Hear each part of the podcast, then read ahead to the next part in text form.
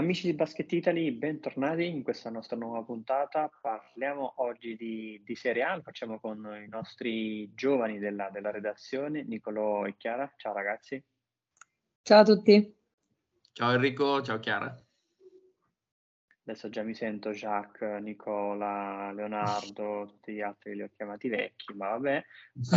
Oggi lo ribadisco, puntata in gioventù per parlare della LBA, della sesta giornata. Io direi di entrare subito a bomba con quelli che sono stati i risultati di questa sesta giornata. Abbiamo la vittoria di Treviso su Brescia, poi avremo modo di approfondirne. Un bel successo esterno di Varese sulla Givova Scafati, vittoria abbastanza agevole di Milano sul campo di Pesaro, poi la vittoria di Trento in trasferta su Verona, un'altra vittoria bella della Pallacanestro Trieste su una Sassari direi in crisi, successo della Eppicata Brindisi sulla Bertramio Tortona, di fatto è la prima sconfitta dei piemontesi in questa stagione, bel successo di Venezia che manda in crisi ancora di più Napoli e chiude la vittoria della Virtus Segafredo Bologna contro la 1 Hotels Reggio Emilia. Allora io direi ragazzi di partire subito dal tema di giornata che è la prima sconfitta di Tortona contro una bella Brindisi, la terza vittoria casalinga su 3 partite che ha giocato a Palapentasuglia, una bella partita, abbiamo visto ancora una volta una bella Tortona che questa volta non è bastato portare i suoi ben 4 uomini in doppia cifra, far ruotare tantissimo la panchina, questa volta insomma dopo sei giornate è arrivato il primo KO. Io direi di partire da questo e poi facciamo un volo solito sulle big, quindi Milano e Bologna, e poi andiamo sulle altre, però partiamo su Tortona. Parto io? Oh dai, precedenza alle donne. Ma allora sicuramente la vittoria di Brindisi su Tortona ha fatto tanto scalpore probabilmente in questa giornata, è un'ottima prova di solidità difensiva e anche soprattutto in attacco da parte di Brindisi. E per Tortona probabilmente è pesata anche tanto l'assenza di Tyler Kane, che forse poteva essere magari l'arma in più per tenere Nick Perkins sotto le planche. Probabilmente Tortona ha pagato questa assenza qui, però Brindisi magari va dato merito che davanti al proprio pubblico, e essendo anche il sesto uomo in campo, ne ha tratto l'entusiasmo e ha portato a casa una vittoria che forse probabilmente all'inizio nessuno si aspettava. Esatto, io soprattutto guardando un po' anche quello che sono gli spezzoni di gara e guardando poi le statistiche, ho visto un Marcus Reed da parte di Brindisi veramente infuocato, quasi immarcabile, e soprattutto, come diceva Chiara in precedenza, un Nick Perkins da 24 punti, 7 rimbalzi e 3 assist. Una partita che poi di fatto, sì, Brindisi ha quasi sempre avuto il pallino del gioco in mano, ma il punteggio recita solamente 2 punti di distacco tra Brindisi e Tortona. Mi viene da dire che la differenza, se andassi a vedere le statistiche, la cosa che ha fatto più differenza tra tutto sono i tiri liberi, perché Brindisi ne ha messi 17 su 23, Tortona ne ha messi 9 su 11, quindi c'è 8 punti di Brindisi in più che passano dai tiri liberi rispetto a Tortona, quindi questo secondo me è una statistica veramente particolare a favore di Brindisi, perché poi bene o male le altre si equivalgono tutte. E poi, ripeto, un Reed veramente, forse una delle sue migliori prove da quando in Italia, specialmente in particolare a Brindisi, veramente una prova di spessore. Ma anche tu, per dire, anche tu ha fatto un'ottima prova con i suoi 5 rimbalzi, 12 punti, e comunque una prova di spessore anche a livello di squadra, mi viene da dire. Sì, sicuramente Brindisi è una delle squadre che magari dopo analizziamo un attimo meglio, perché attualmente è ottava in classifica con 6 punti ed è una di quelle squadre che ha un po', come dire, un po' preso il posto di qualche delusione al momento. Mi viene da pensare a Brescia, a Sassari, a Reggio Emilia, a Napoli, quelle squadre che magari ti aspettavi di vedere dall'altra parte. Invece abbiamo altre squadre come Varese, Pesaro, Brindisi, che magari ti aspettavi un po' meno. Io farei un volo veramente velocissimo su Bologna e Milano, che hanno fatto entrambi il proprio compitino. Vittoria in trasferta per Milano in casa di Pesaro, ed era tutt'altro che facile, però Milano l'ha portata a casa e l'ha portata a casa bene. Vittoria anche per Bologna. Insomma, sono quelle partite dove non sono particolarmente complicate per squadroni come Milano e come Bologna, però serve anche per far squadra. Sia Messina che Scariolo riescono a far girare tantissimo la propria panchina, riescono a dare minutaggio a tutti. Insomma, sono 2 vittorie che fanno anche poca notizia in questo momento, forse. Sì, sicuramente secondo me Milano comunque ha giocato in un campo non proprio semplicissimo, dove tra l'altro a Pesaro è caduta anche Venezia, e quindi poi Milano comunque, diciamo, è stata molto aiutata dagli italiani. Per esempio vorrei citare Baldasso, che ha giocato veramente un'ottima partita, e poi l'esperienza di Nicolò Melli. Probabilmente ha aiutato Milano a riuscire a portare a casa questa partita, e sicuramente non era facile, come dicevo prima, e visto anche le tante assenze che aveva Milano, però insomma hanno vinto senza grossi problemi. Invece per Bologna loro giocavano in casa, quindi da un lato avevano anche il fattore pubblico a favore, e ha vinto forse soffrendo, ma cioè non tantissimo, però comunque diciamo, dopo i risultati non proprio ottimali in Euroleague, si sta rifacendo in campionato senza ombra di dubbio.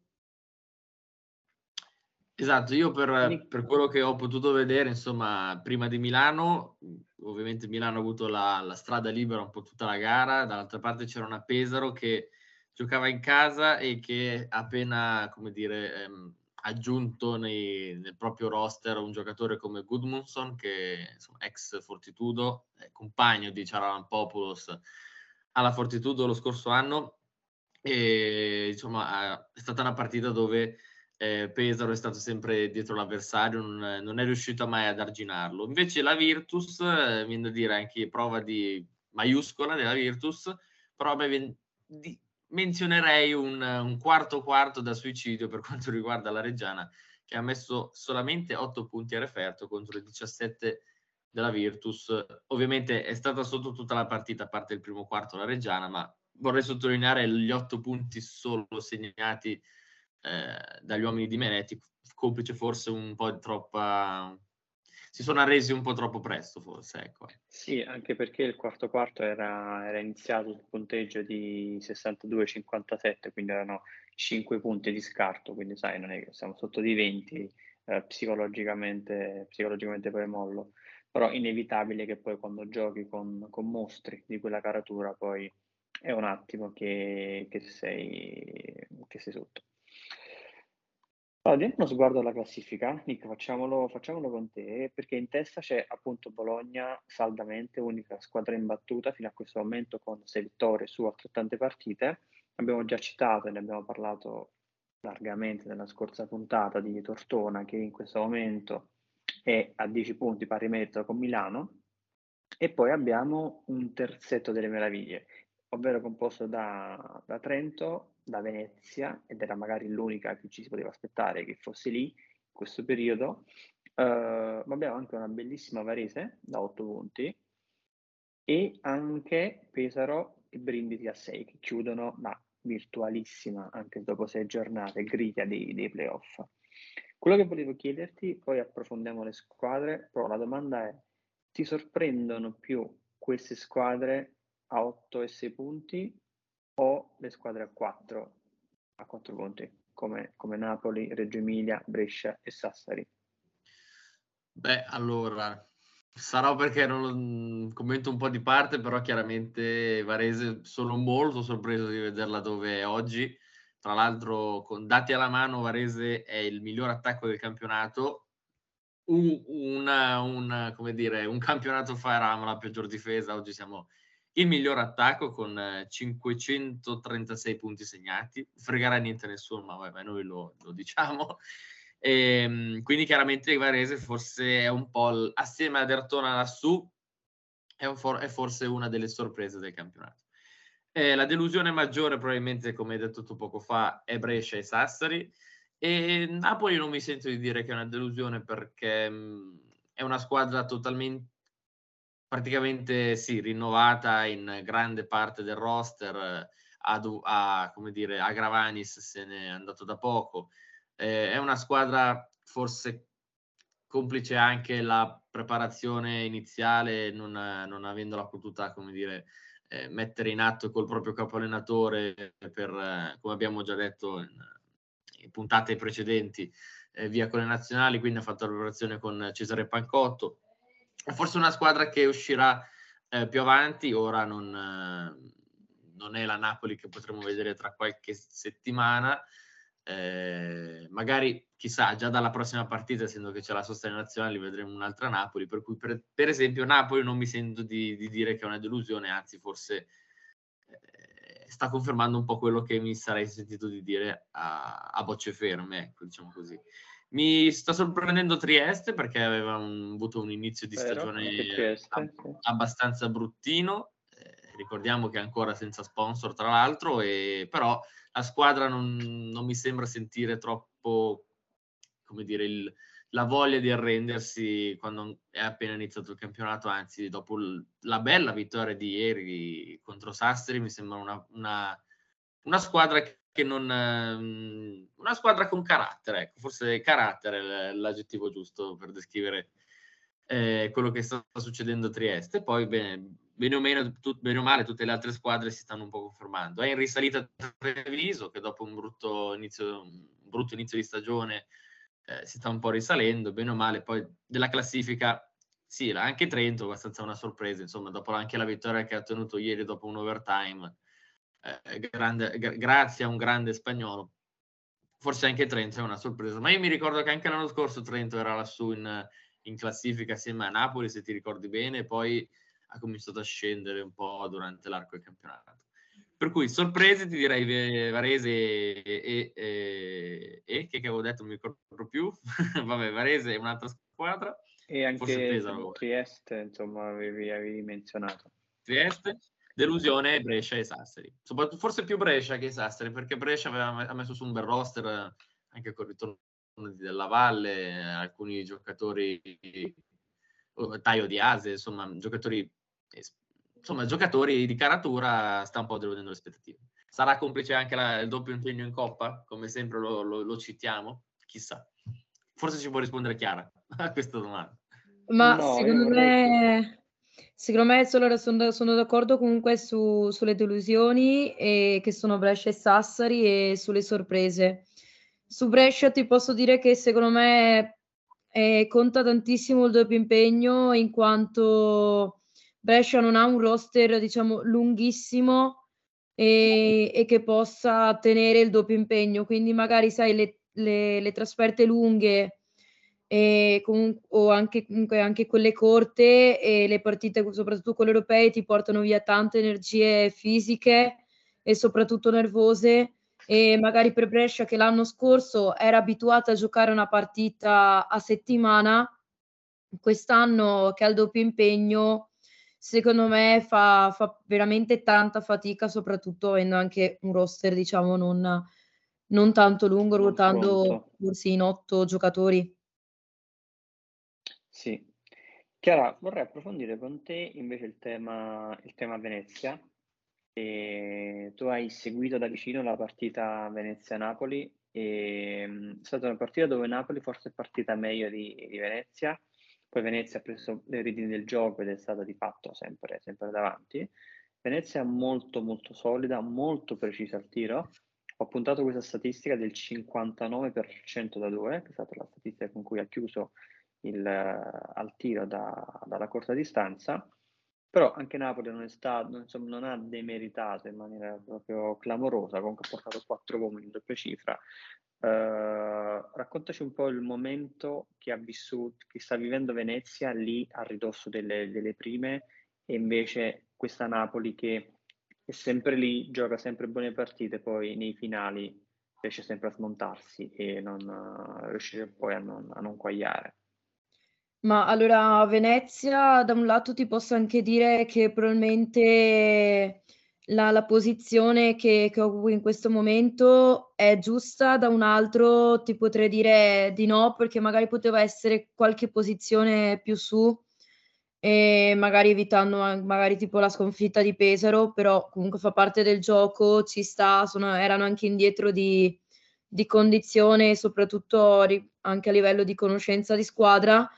Però ultimamente in queste ultime 2 partite, citando anche la Coppa, ho visto comunque un'ottima Venezia, dove è cresciuta a livello di solidità difensiva e soprattutto anche a livello di conoscenza dei giocatori, perché nell'ultima partita ho smazzato 19 assist, che comunque non sono pochi.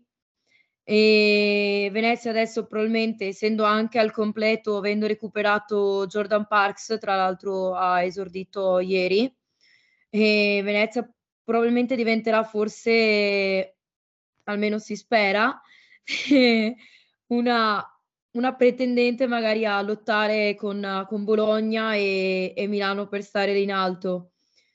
E di Napoli forse il momento clou è stato tra il secondo e il terzo periodo, dove Venezia ha fatto un parzialone e ha quasi praticamente chiuso la partita, e salvo poi comunque gestire con la solita lucidità e con tutta l'esperienza il vantaggio, salvo poi magari rischiare forse qualcosina con Napoli, che ha recuperato e anche meritatamente lo svantaggio, però poi le solite giocate di Freeman, le giocate di Watt hanno fatto veramente la differenza.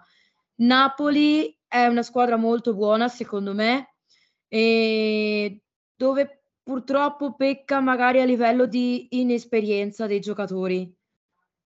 E quindi magari, o anche comunque a livello di conoscenza, perché come diceva prima Nicolò, Napoli ha iniziato la stagione con Pancotto, e quindi magari non avendo Buscaglia fin dall'inizio, questo può aver pesato, e anche i giocatori, è una squadra totalmente nuova, quindi magari sono anche indietro a livello di conoscenza di squadra, però per esempio siamo anche a novembre, quindi è difficile anche dare un giudizio su queste squadre, insomma, perché nessuno probabilmente a novembre è in forma.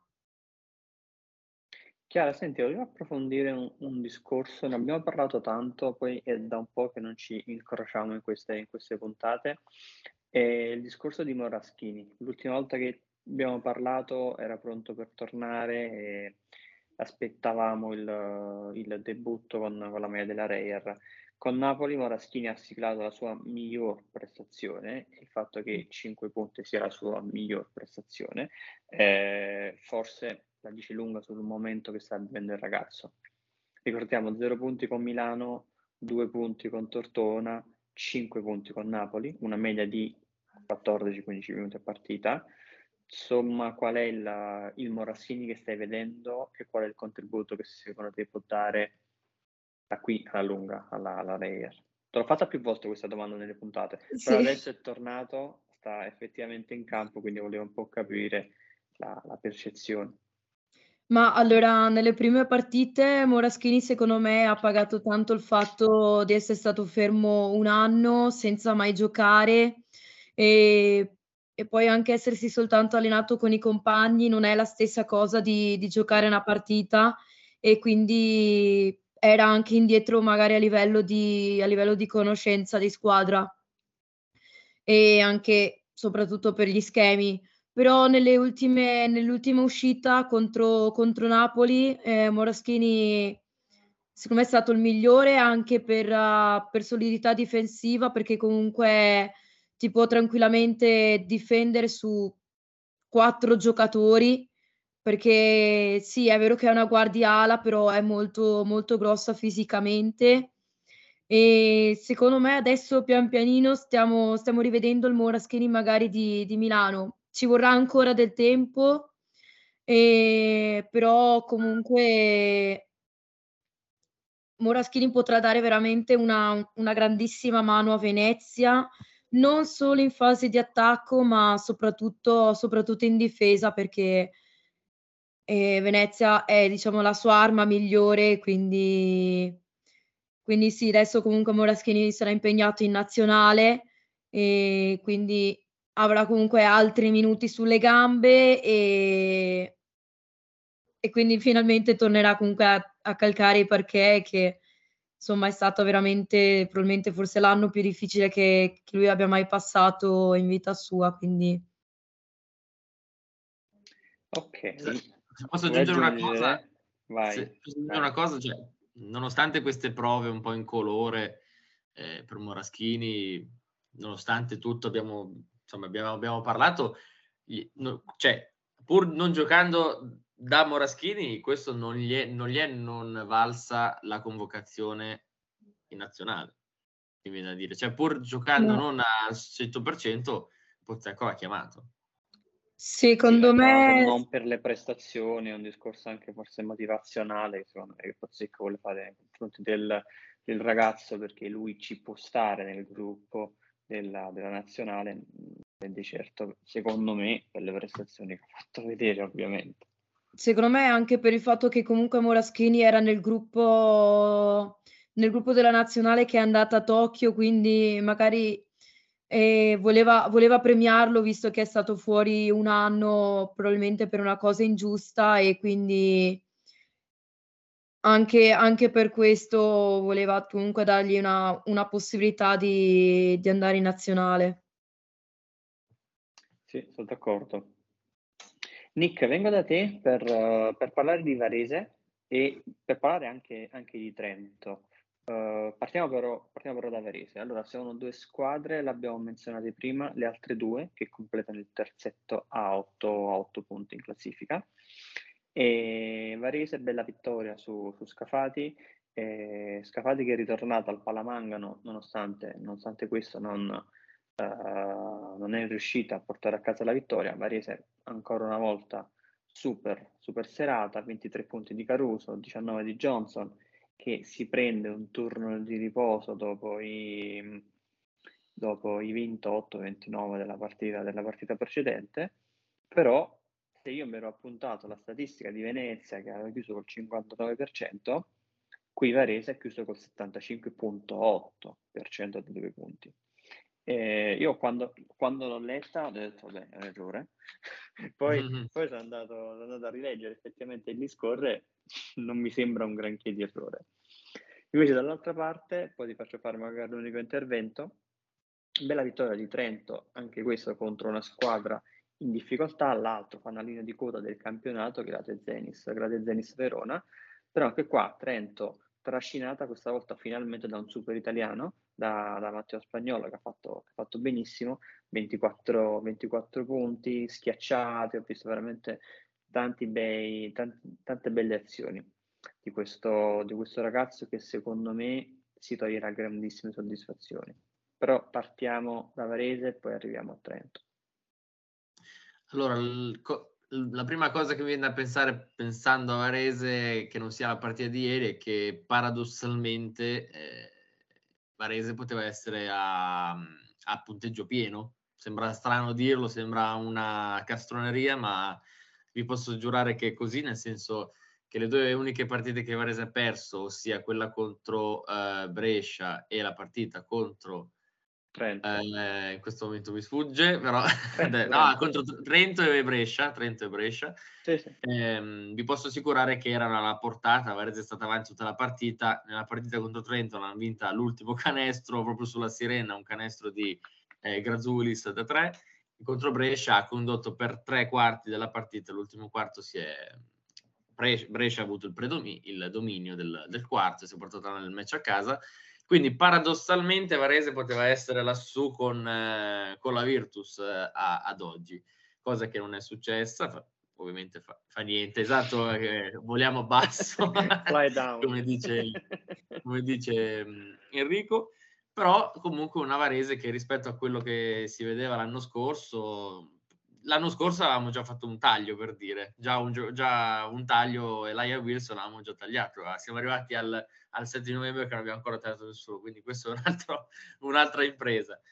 Scherzi a parte, ovviamente è una squadra che sta vedendo la nascita probabilmente di una stella, ovviamente mi riferisco a Guglielmo Caruso, dopo un anno brutto come l'anno scorso dove ha avuto 2 o 3 infortuni che l'hanno tenuto sia lontano dal campo, sia ha avuto una lenta ripresa per tornare in campo, quest'anno sta vedendo la luce. Probabilmente io già lo dissi qualche puntata fa, se non ricordo male, in questa sede, dove io penso che Caruso potrà essere il centro titolare della nazionale, essendo che siamo carenti sotto quel punto di vista. Non potremo adattare sempre Nicolò Melli come centro titolare fuori ruolo, perché lui fondamentalmente poi, come sappiamo, è un'ala grande. Quindi Caruso, che sta giocando divinamente, Jaron Johnson, che è un giocatore che fino all'anno scorso giocava all'Eurolega, quest'anno è venuto da noi per il progetto, come tanti giocatori di progetto scuola, quindi addirittura questo giocatore ha rinunciato all'Eurolega per venire a giocare da noi. Ovviamente lo paghiamo anche profumatamente. E poi insomma tutto l'assetto, Markel Brown, che è un veterano della Eurolega, non so quante stoppate ha fatto ieri, ne ha fatte 3 o 4 ma decisive, è andato quasi in doppia-doppia con 9 rimbalzi e 9 punti, quindi ha sfiorato la doppia-doppia. E l'ultimo che viene da citare è Colby Ross, anche lui playmaker versatile, insomma, con i suoi 17 punti, 6 rimbalzi e 6 assist, ha fatto un po' impazzire quella che è la difesa di Scafati. Unico neo di Varese è Tariq Owens, il centro titolare, che seppur abbia lasciato messo a referto 12 punti e 3 rimbalzi, ha lasciato la squadra mi pare mancavano 3 minuti del terzo quarto ed era già espulso per falli, perché ha ricevuto il quarto fallo e in più lui ci ha messo dentro anche un bel fallo tecnico, ha detto io finisco qua la partita, e quindi siamo rimasti senza centro titolare praticamente per un tempo e mezzo, cosa che è un po' imperdonabile a mio avviso, insomma, lasciare la squadra da sola così tanto. Però, come dire, ha ringraziato Caruso che ha sfoderato una prestazione da 23 punti, come abbiamo detto poco fa. Invece venendo a Trento, vado a prendere la grafica per vedere un po' le statistiche. Dall'altra parte viene da menzionare che da Verona c'era Jamar Sanders, che non è nuovo alla Serie A, insomma, l'anno scorso era a Dertona, quest'anno si è appena accasato a Verona, forse per coprire quello che è stato poi il caso famosissimo caso Selden, forse un po' per coprire i suoi punti. Infatti ieri ha messo a segno 13 punti e 3 rimbalzi e un assist.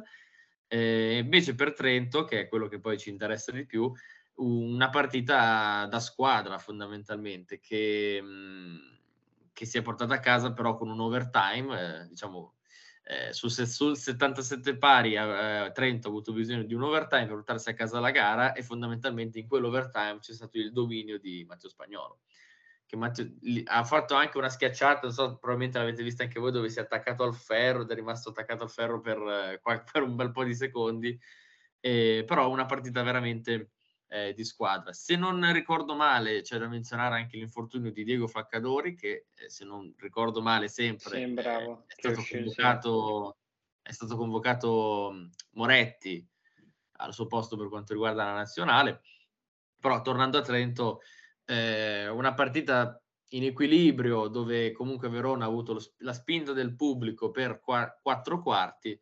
L'overtime è stato quello dove Trento ha preso sopravvento segnando 15 punti rispetto ai 9 di Verona, e dove fondamentalmente Spagnolo si è preso la gara, si è preso proprio il red carpet, tappeto rosso, titolo di MVP e probabilmente anche di miglior giovane, miglior under 22 insomma della giornata. Sì, il tuo Spagnolo bene bene, mi piace un casino e faccio veramente il tifo per lui. Chiara, guardando invece l'altra parte, l'ha accennato anche un po' Nicolò prima, il lato delle deluse. Abbiamo due deluse che sono uscite entrambe sconfitte nella scorsa giornata. Sassari sconfitta con Trieste, che ha condotto dal primo all'ultimo minuto, è stato in vantaggio anche oltre di 12 punti, tranne di fatto un fuoco di paia, mi viene da dire, di Sassari. La Dinamo non è mai stata veramente pericolosa, secondo me non ha mai veramente dato l'impressione di poter vincere. E Sassari ha la terza sconfitta consecutiva in 8 giorni, tra campionato e Champions League, e non è un gran momento. D'altra parte, al terzo KO di fila c'è anche Brescia, che invece ha perso contro Treviso, che ha si sfoderato una gran prestazione di squadra, 6 giocatori in doppia cifra, Sokolowski è stato il migliore con 19, però d'altra parte, come dicevamo, Brescia è stata costruita anche con altre ambizioni, giocatori di qualità, mi viene da pensare a Petruccelli che ne ha messi 20 anche ieri. Insomma, c'è qualcosa che non va, abbiamo già menzionato prima, il doppio impegno, sì, però a Treviso devi vincere, a Trieste puoi vincere, c'è qualcosa che non sta girando. Ma allora, sicuramente queste due squadre sono veramente in grossa difficoltà, e Brescia probabilmente anche più di Sassari. E è vero che comunque nella partita contro Treviso c'erano delle assenze importanti, se non sbaglio, come Cobbins e Copen, quindi probabilmente questo può aver anche influenzato parecchio la settimana di allenamenti di Brescia, perché comunque doveva trovare un nuovo equilibrio dopo questi due infortuni, e quindi magari può aver anche pesato questo, però Treviso è sempre stato veramente un campo difficile dove vincere, perché il pubblico è veramente, veramente molto caldo, e Brescia poteva vincere, secondo me, e nonostante le assenze. E probabilmente anche il fatto, come dicevo prima, del doppio impegno e delle assenze può aver pesato tantissimo, però comunque è veramente difficile da capire che cosa non gira lì in Lombardia, perché era stata costruita una squadra veramente con ambizioni probabilmente da primi 4 posti in campionato, e comunque da altissime ambizioni anche in Eurocup. Ci sono comunque giocatori che secondo me stanno veramente rendendo forse al di sotto delle aspettative, come Massimburg, che forse può anche pagare il fatto che è stato preso della Valle quasi praticamente all'ultimo e inaspettatamente. Vabbè, insomma, quella parola là. e quindi lui doveva essere la guardia titolare, e quindi probabilmente pesa questa cosa qui. E invece per Sassari sembrava che con Onuaku e forse anche comunque con Alexei Nikolic avesse trovato forse un nuovo equilibrio, però l'assenza anche di Robinson forse pesa anche più del dovuto, Non mi aspettavo una Sassari veramente così in grossa difficoltà sia in Coppa sia in campionato, sì. E hanno comunque un roster lungo e probabilmente Alexei Nikolic non è forse quel giocatore adatto magari al gioco di buchi, e quindi probabilmente i giocatori non si trovano magari a livello di, diciamo, di connessione tra di loro. Sì, però poi Sassari veniva dalla giornata scorsa contro la Segafredo, che l'ha battuta sì a palla sera di Mini, però è stata un buon banco di Sardegna, ne abbiamo parlato anche con Nicola la settimana scorsa. Poi di fatto è vero che ha perso soltanto dei 6 punti qui a Trieste, però io ho visto proprio un gran passo indietro rispetto alla partita di una settimana fa contro la Virtus. Magari anche il fatto di magari la differenza tra il giocare in casa e il giocare fuori casa probabilmente pesa di più, perché per esempio anche Venezia gioca meglio in casa e fuori casa è un attimino più, diciamo, più passiva anche a livello magari in fase difensiva. No, sicuramente il fattore campo è sempre un fattore, quindi sicuramente ci sono squadre che hanno un tipo di rendimento tra le loro amiche e ne hanno un altro quando invece viaggiano. La prossima giornata invece sarà molto importante, perché ci sono partite facili per qualcuno. Mi viene da pensare a Sassari, ad esempio, che avrà la possibilità di riscattarsi contro Scafati in casa, quindi sarà l'occasione per muovere il tabellino, ma ci sarà anche un bel derby tra di voi, perché giocheranno Varese e Venezia. Quindi una delle due lascerà il terzetto a 8 punti, e insomma sarà una bella giornata, anche perché Trento, l'altra squadra, a 8 punti, attende la Segafredo Bologna. Brescia è chiamata ad un esame non da poco in questo periodo di crisi a riscattarsi contro Tortona. Insomma sarà veramente una giornata densa di sorprese, che però non si giocherà il weekend, quello il prossimo che arriverà, ma si giocherà il weekend successivo, ovvero quello del 19 e del 20 novembre, perché, come abbiamo anche anticipato prima, ci sarà la sosta per la qualificazione ai mondiali dalla FIBA World Cup del 2023, dove l'Italia giocherà contro la Spagna e contro la Georgia. Italia-Spagna, fatemi vedere perché non vorrei dire una sciocchezza, si giocherà l'11 novembre alle ore 21 contro la Spagna, l'11 novembre, mentre Georgia-Italia si giocherà invece il 14 di novembre. Le partite si potranno seguire su Rai Sport, su Sky Sport e su Eleven, quindi ci sarà piena copertura. Ragazzi, non era in scaletta, ma io una domanda la faccio lo stesso. Che Italia vi aspettate dopo quella bella figura che abbiamo fatto a Eurobasket? Si riprende contro una squadretta a 2 soldi come la Spagna? Insomma, un bel test bello vivo per i ragazzi di Pozzecco. Ma allora sicuramente mi aspetterei un'Italia comunque magari con entusiasmo e soprattutto agguerrita e con la voglia di centrare una qualificazione ai mondiali che, non so, probabilmente manca da tantissimo tempo. E però pesano anche magari tanto tempo. Ecco. Vai. Comunque pesano anche magari, sì, pesano ma non tantissimo, forse le assenze comunque dei giocatori di Eurolega, quelli di, per esempio, di Milano come Melli e come Datome, quindi avremo una squadra probabilmente più giovane e dove ci sarà probabilmente tantissimo spazio per Matteo Spagnolo e soprattutto il rientro in nazionale di Moraschini. Quindi secondo me questa Italia, nonostante le assenze, come ho detto prima, dei migliori giocatori, può veramente fare la sua. E tra le assenze citerei anche quella di Simone Fontecchio, che con la stagione con la stagione NBA che è partita, ovviamente non sarà del gruppo.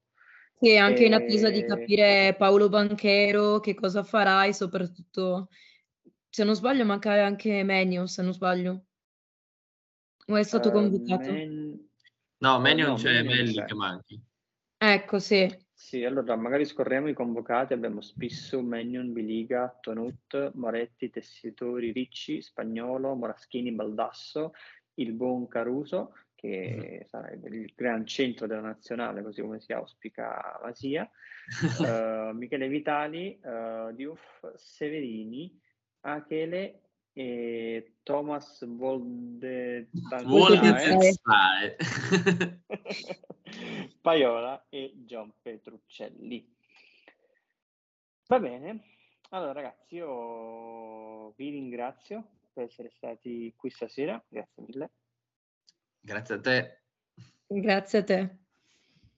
E io vi ricordo di seguirci sui nostri canali, vi rimanderei a settimana prossima, ma non ci sarà la Serie A, quindi seguiteci per scoprire la programmazione di come seguiremo questi due match dell'Italia, e iscrivetevi al canale. Se vi iscrivete ricevete le notifiche di quando pubblichiamo i nuovi video, ci date una mano e ci aiutate a crescere. Grazie ragazzi, ciao. Ciao.